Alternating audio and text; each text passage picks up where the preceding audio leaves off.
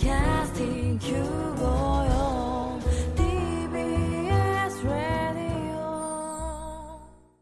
TBS ラジオポッドキャスティングをお聞きの皆さんこんにちは。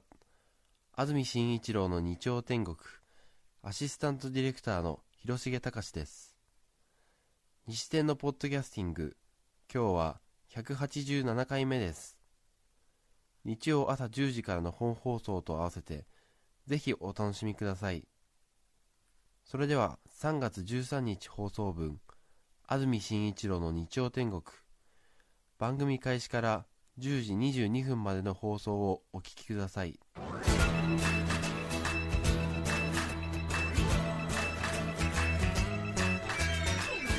安住紳一郎の日曜天国。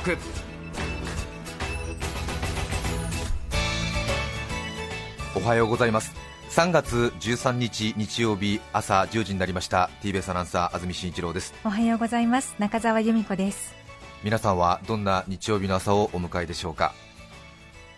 スタジオになります。東京赤坂ですが天気非常にいいですね。そうですね。青空が広がっています。非常に太陽の光も注いでおりまして暖かい感じの春の朝の一日を迎えております、はい。気温が10度湿度がちょうど50%ということです。さて金曜日お昼過ぎですね。地震がありました、はい。皆さん無事でしょうか？どうでしょうか？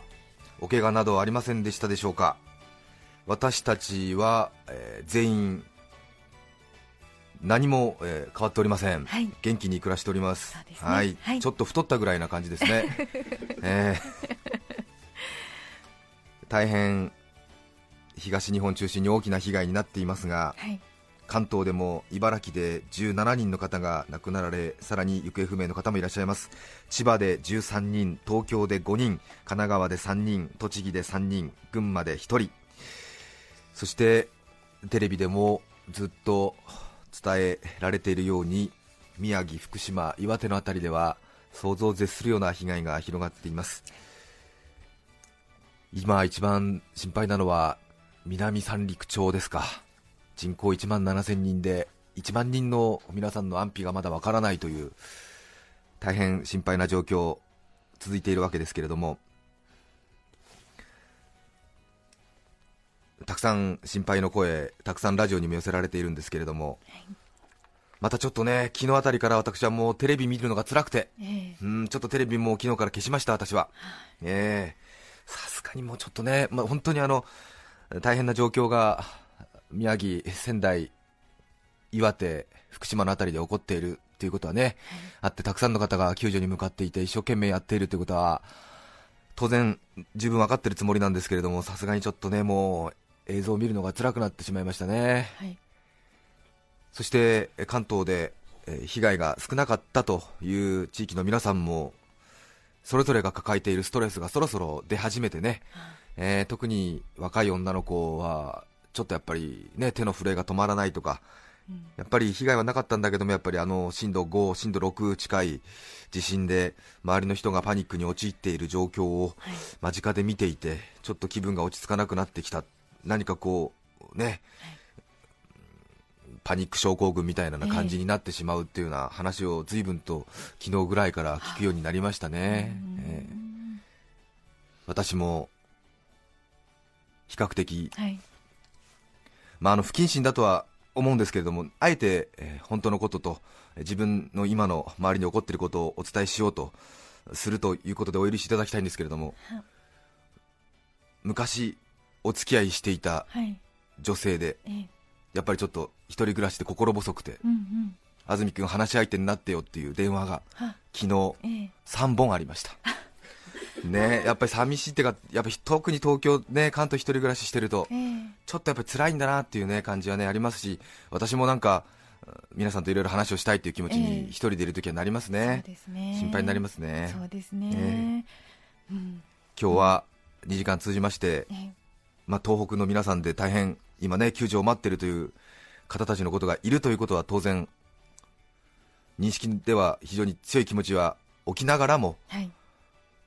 またこう関東でみんなでまたそこにエールを送ろうという気持ちを込めて、はい。いろいろお話を進めていきたいなというふうに考えております。はい。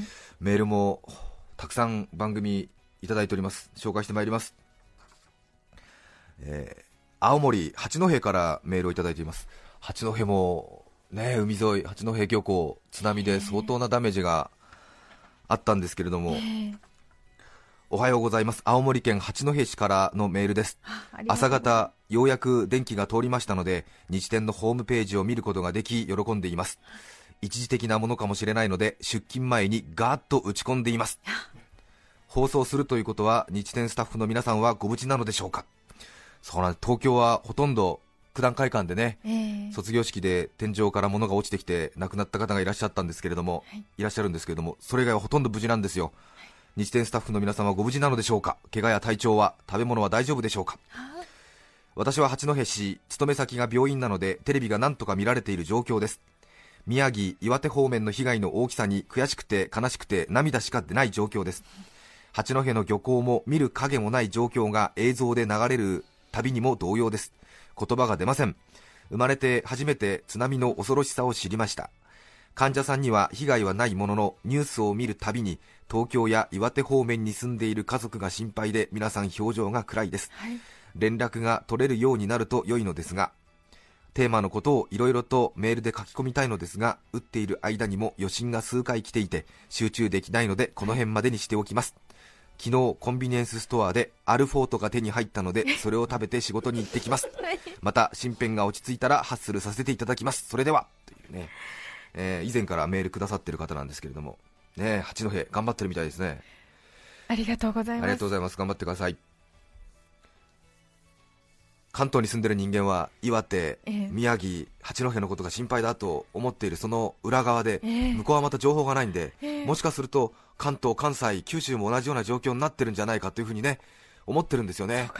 逆にね、ええあのー取材なんか行きますと、ええ東京は大丈夫なんですかっていう一言を投げかけられてびっくりするっていう時がありますよね。あ東京比較的ーはい。あの平穏にみんなええ立ち直っておりますので大丈夫です。はい。松戸市のサンボマスターと呼ばれた男さんからいただきましてありがとうございます。ありがとうございます。一昨日に東北関東大震災。私のふるさとであります青森県八戸市も、はい。この方もね八戸ふるさとなんですよね、青森県八戸市も福島県宮城県岩手県の太平洋沿いの市町村とともに大きな被害が出ました地震が発生した夜は実家と連絡がつかずほとんど寝られずに12日の朝を迎えました。昨日の朝ですね、ええ。幸い12日土曜日の朝にあちらから連絡が入り、避難こそしているが親戚含め全員無事だという連絡がありました。親の声を聞いて涙が出たのは初めての経験です。地震が多い土地とはいえさすがに避難までした記憶はなくこの事実は今回の地震の規模の大きさを物語っています、現状ガス電気の供給が止まっているとのことで寒さをしのぐのも大変だと思います。避難所での生活もストレスが大きいと思います。しかしどうか頑張ってほしい。どうにかこの局面を乗り越えてほしい。祈るしかできない私はそう心の底から願っております。少し引っ込み思案な東北人ですがその辛抱強さで乗り越えるはずです。私は信じています。長々と失礼しました。えー八戸市にふるさとがある松戸市のサンボマスターと呼ばれた男さんというね、はい。えーこの状況に及んでラジオネームがいかにちょっとねふさわしくないかということがまた こんなユーモアもこういう時には大事ですね。そうですね。ありがとうございます。ありがとうございます。はい。横須賀市のトモックスさん。私は地震の瞬間横須賀市浦賀の防波堤で父と漁の作業をしていました。そうですか。お父さんが漁師さんみたいですけれどもね、え最初は自分がフラフラしているのかなと思いましたが、徐々に揺れが激しくなり立っていることができなくなって壁につかまりながらしゃがみました。横揺れが激しくてロープでつないであった船も円を描くような普段は見ない動きになり港も泥水で覆われていました。倉庫に戻るとすでに停電が始まり津波が来ると思い漁師仲間もラジオで状況を教えてくれたので高台の自宅に逃げました、港を見ると津波が次々と押し寄せるのが確認できました。津波を初めて見ました。東京湾では1メートルから2メートルだったと思いますがそれでも大変怖かったです。明るいうちにできるだけの準備をして夜になっても停電が続いていたので情報源はラジオだけでした。電気が回復してテレビで状況を目の当たりにすると予想以上の現状に心が痛みました。今できることをしなくては。被害に遭われた皆様心よりお見舞いを申し上げます。横須賀でもね津波ありましたものね、千葉の匝瑳旭市あたりでもね、津波の被害出てましたけれども、ね。はい、海外からもメッセージたくさん来ています。今日はストリーミング放送で海外にも放送関東のラジオ届いていると思いますが海外の皆さんもやはり日本の状況がええ、わからないのでね。もうどんどんどんどんと悪い方悪い方に想像が膨らんでそうですね。きっとそうですね。福島県もね被害のある地域は大変もう深刻な状況なんですが全く被害がね及んでない地域もあってでもその情報は出てこないので、うん福島県はもう福島県に住んでる人全員がダメなんじゃないかというようなそういう悪い想像悪い想像がどんどん膨らんでしまって、海外に住んでいる方大変心痛めてるみたいですがええ、オーストラリアブリスベンの日和さんありがとうございます。私はオーストラリアのブリスベンに住んでいます。こちらでも地震のニュースは速報として大きく取り上げられています。はい。地震のニュースはタイムリーに知ることができたのですがその時は日本は地震に慣れているから大丈夫。オーストラリア人が大げさに報道しているだけだとそう思っていました。でも被害の映像が入ってくるなりショックで言葉を失いました私の家族と親戚は関東伊勢西に住んでいるので被害には遭いませんでしたがこちらは情報不足のためかなり焦りました。はい。日本の家族に電話をしてもつながりません。ネットを使って状況を把握して私の家族の住む町には被害がないだろうと予想ができましたがいつ大きい地震が関東を襲うのかとドキドキしています。その後何度もかけ直し家族とは連絡がつきほっとしていますそれまで他のことには一切手をつけることができませんでした。人間は自分の家族の安否を確認するまでいくら頼んでも他の人を助けることのできない動物であるという言葉を実感しました。オーストラリアでは今日本人の礼儀正しさ忍耐強さが素晴らしい。この地震からも驚くようなスピードで復興するだろうと報道しています。どうぞ日本の皆さん頑張ってください。私は在日外国人の通訳相談のボランティアをネットや電話を使ってするつもりですという。うん。ね。はい。はい、オーストラリアのブリスベンからメッセージをいただきました、ありがとうございます。海外のメディアは一貫してえこれだけ壊滅的な状況になっている国内にもかかわらず、え、はい。いわゆるそのスーパーマーケットやコンビニエンスストア、銀行などで強奪や、そういう凶悪事件が起こらないのを、むしろ不思議だと思って報じているようですけれどもね、うんまあ、日本人としてみたらそれはごくごく当然なことなんですけれども、そうですうんね。本当にねそういういいところが日本人にはありますよね、そうですね。本当に力を合わせるべきだと思います。はい。はい。イギリスからもいただいています UK さん現在イギリスにいて地震の時は寝ていましたはい。東京にいる彼からのメールで朝6時に起きたので発生直後に知りましたはい。その日はこちらはとても穏やかで暖かい春の朝同じ地球の上で起きていることのように全然思えなくて不謹慎ですが悪い冗談としか思えませんでしたユーストリームで最初に TBS が見られるようになって鳴りやまない地震速報次々に流れる緊迫したニュースに一晩中涙が止まらず背筋がゾッとする思いをしていました。当たり前ですが今日もこちらは暖かくて天気のいい土曜日でみんな楽しく笑っています。私にはどうしてこの人たちは笑っていられるんだろうと映っています。でもそれが幸せということそしてそれは核も美しくて壊れやすいものだということが心が痛いほど分かりました。はい。被災地の皆さん日本の皆さんどうかくじけずに一人でも多くの命が救われるように私もここで自分にできることを必死で探しています。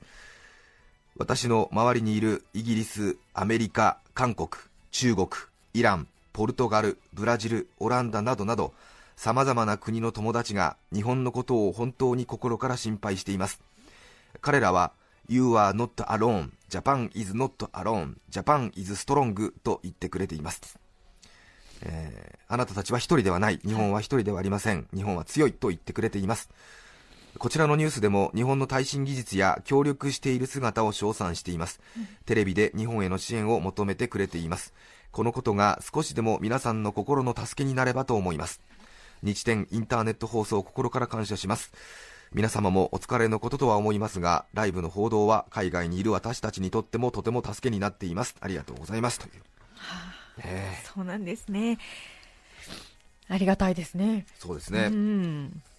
本当にあの非常に現在、ね救出行われているというところはありますけれども、えまたちょっとそれとは違う関東のラジオ放送ということで何ができるのかなということをね考えながらの放送になってるんですけえ。れどもそうなんですね。そうです。まあ、ちょっとねこう、なんですかねお互いの気持ちをぶつけ合うということがね一番今ね大事でかもしれないなという感じはしていますよね。そうですね。みんな本当にねちょっとね、うんみんながどんなことを考えてるんだろうかというそういうような気持ちになってるのかもしれませんうね。んそうですね。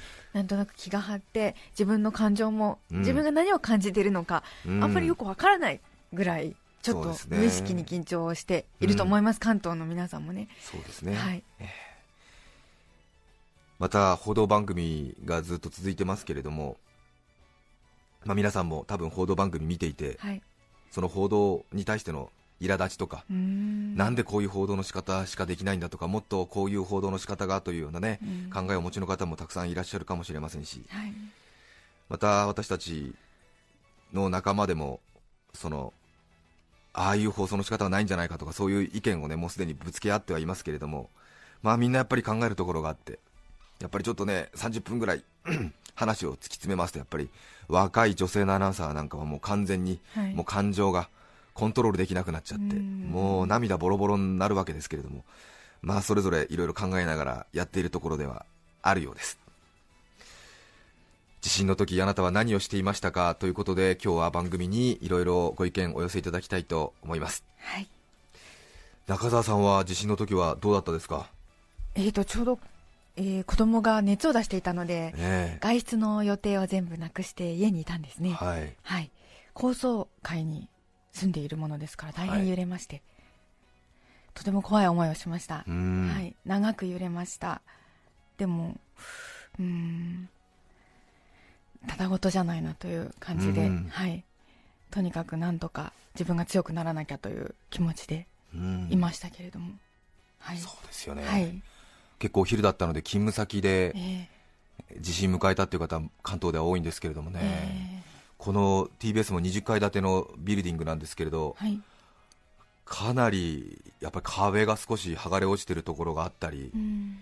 それから図書室とかはい。CD とか DVD がたくさん入っているライブラリーって私たちは呼んでるんですが、そこがやっぱり、まあ、棚だらけの部屋なので、全部 CD やら DVD やらレコードが廊下に散らばってしまって、えーで今、そのリクエスト曲をおかけしたいんだけれども、はいそのリクエスト曲に相当する CD をコンピューターで打ち出して、ここの棚のここに入ってるって CD を取ってくる作業ができなくなってるんで、えー床に落ちてる CD をランダムに拾ってくるしかないという、なのでねそうでリクエストに相当する CD を何万枚から拾うって作業はなかなか難しいもので。ですね。みんな結局スタッフが手持ちで持ってる CD を、リクエスト曲としてかけるしかないという状況になってますけれどもね。ね。う、うんん。私もお昼、ええええ。ちょうどテレビの撮影をしていて、はい。ちょうど撮影の都合都合で3時間ぐらい空き時間があって、ええええ。で私、ちょっと風邪ひいてたんで、今もひいてるんですが、えーすね。風邪ひいてたんで、ええ。3時間休憩時間あるんだったら、一度家帰ってうん。寝ますって言って、ああ。寝てる間に、昼寝してる間に地震があったんですよ。えーびっくりしましてね、家、棚あって本がすごく落ちてきて、えーええーちょうど棚のないところにベッドがあったものですから、えーベッドの上が一番安全だろうと思って、あはい、飛び起きないで。飛び起きないで、ええそこにはい。いたんですよね。はそして窓の外ではやっぱりマンションとか近くのオフィスビルからうんちょっとね、キャーっともワーっともつかないようなあはい。声とともにたくさんの人がすごく出ててえ、ーでわこれは大変なことになったなと思ったんですけど、はい。まあ自分の目の前で本棚がこう重なり合っちゃってるんで、これは動かない方がいいなと思って、そのままえーベッドに横横たわって。それでちょっとね、どうどうしようかなと思ったんだけどもやっぱりはい。避難するにも避難できなくて。ええでちょっと困ったなと思ってやったら風邪薬飲んでたんで睡魔ってすごいですよね。そこから二度寝したんですよ私ひどいものですよ。不謹慎だとは思ってますけれども正直な話なので全部話しますけども、ええそうか。はい。その後じゃあまたお仕事に？それで、ええ。えー、と撮影の続きはさすがにこの状況なので中止にしますっていうメールが届いて、はい。で結局それもリアルタイムでは届かなかったんでよね。ですすよね。で連絡が来ないから、ええ。まあちょっとね、はい。うやむやになったんだろうなみたいな感じになりましたけどね。はい。えエレベーターもずっと私の家は動かず昨日の昼まで閉じ込められてえいました、ねエレベーターがね大変だったみたいですね、え結構あのあちらこちらのエレベーターが使えなくて。えでまたちょっとオートロックとかが逆にはいはい。裏目に出て、あー。あの非常階段で締め出し食っちゃったみたいな人たちがいたりしてね、ええ結構それも大変だったみたいですね。そうですね。でちょっとそのなんかオートロックを臨時に開ける開け方みたいなのが難しかったりとかして鍵回してさらに右に追っつけながら開けるみたいなそういうドアがええ多かったみたいで。私あのちょうど昼間はい。家にいたものですからあんまりその30代40代のそのまあ働き盛りええ。男がはい。住宅地にいない時間にい。たものですからすごく貴重がられてうん。すごく嬉しかったなっていうのは。あ何か？あのいろいろあのすいませんガスメーターどこにあるか知りませんか？とかなんかそういうのあってあそこですなんて。へええ。よかったですね。えうん。なんかちょっと人とのつながりを感じられましたそうでしたね。はいそういうところはありました。そね。ええ。はい。それでは一曲お聴きいただきたいと思います東京都杉並区のトマトさん19歳男性の方からいただきました。ありがとうございます。私は大学受験を終えたばかりの浪人生です。地震当日は自宅にいましたが翌日12日の国公立大学後期入試には東北地方の大学に出願をしていました。幸いにも他校の合格をいただいていたためその後期入試は受験しませんでしたがもし受験していれば前日に東北に入る予定だったので大震災に遭遇していたでしょう。そう思うと私個人としてもただごとではありませんでした。震災、津波、原発事故に遭われて大切な人、ふるさとや住み慣れた町を失った方々に心からお悔やみを申し上げます。リクエストはオリビア・ニュートン・ジョン Take Me Home Country Road 朝のラジオの音を聞いてふるさとを思い出すという一節があります。お聞きいただきましょう。オリビア・ニュートン・ジョンカントリーロード。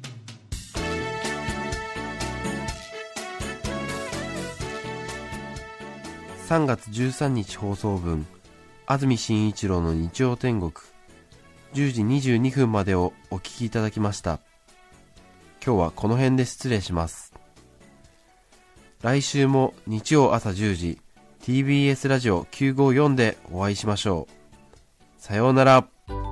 安住紳一郎の「ポッドキャスト天国」これはあくまで試供品皆まで語れぬポッドキャスト。ぜひ本放送を聞きなされ。TBS ラジオ954